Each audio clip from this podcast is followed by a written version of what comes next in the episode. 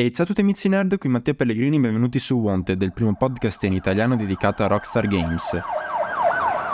È stata rilasciata finalmente la Trilogy Definitive Edition per i dispositivi mobile. L'uscita era prevista tra oggi e domani, quindi 14 e 15 dicembre a seconda del fuso orario, però Rockstar ha deciso di pubblicare per tutti oggi 14 dicembre i giochi. Se cercate sui vostri store mobile troverete tre versioni. La versione creata in occasione del decimo anniversario del gioco, che si basa sulla prima versione del gioco, e due versioni Definitive Edition, questo sia per GTA 3, sia per Vice City e sia per San Andreas. Che differenza c'è tra queste due versioni Definitive Edition?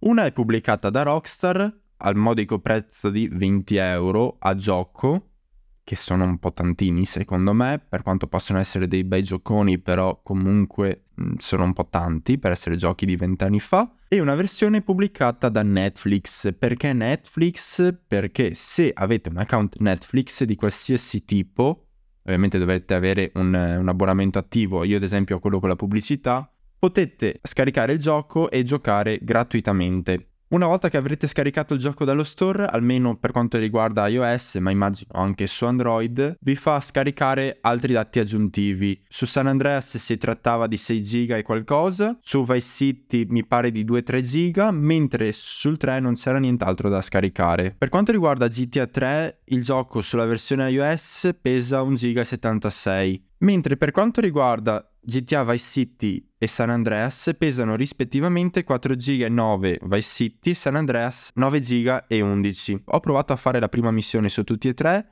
il mio dispositivo di riferimento è stato un iPhone XS, ho provacchiato un po' anche Vice City su eh, un iPhone 13 e devo dire che non sembra male graficamente. Ho visto che ci sono alcune texture che sono in bassa risoluzione anche nel menu e non ha particolarmente senso, quindi spero che sia una svista che venga fissato. Come controlli pensavo molto peggio. Io non sono abituato a giocare su mobile, però con questo qua sono andato via dritto, non ho avuto particolari problemi.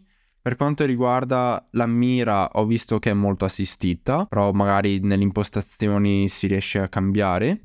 Ho visto che c'è qualche micro lag, soprattutto durante le cutscene, però magari questo dipende da telefono a telefono, ecco. Nelle impostazioni grafiche è apparsa una nuova voce che non c'era nella versione console, diciamo, eh, del gioco che si chiama illuminazione classica, è attiva di default e avrete una grafica molto più simile alla versione originale del gioco. Se l'attivate invece l'illuminazione sarà un po' più realistica, diciamo. E la differenza si vede soprattutto per quanto riguarda eh, San Andreas che ha quell'illuminazione tendente all'arancione.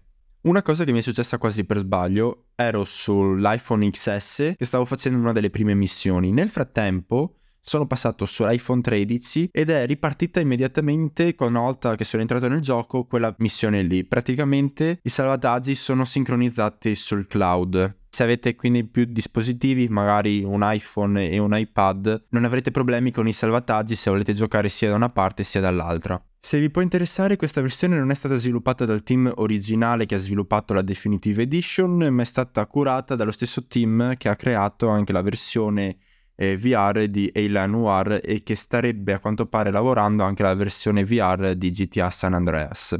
Comunque fatemi sapere cosa ne pensate di questo porting, se ci giocherete, se ci state già giocando e soprattutto come vi gira se siete su Android. È probabile che nei prossimi giorni vedremo qualche update giusto per fissare qualche bug e qualche ottimizzazione varia. Mi raccomando seguitemi e lasciate una recensione a 5 stelle e noi ci risentiamo al prossimo episodio. Ciao!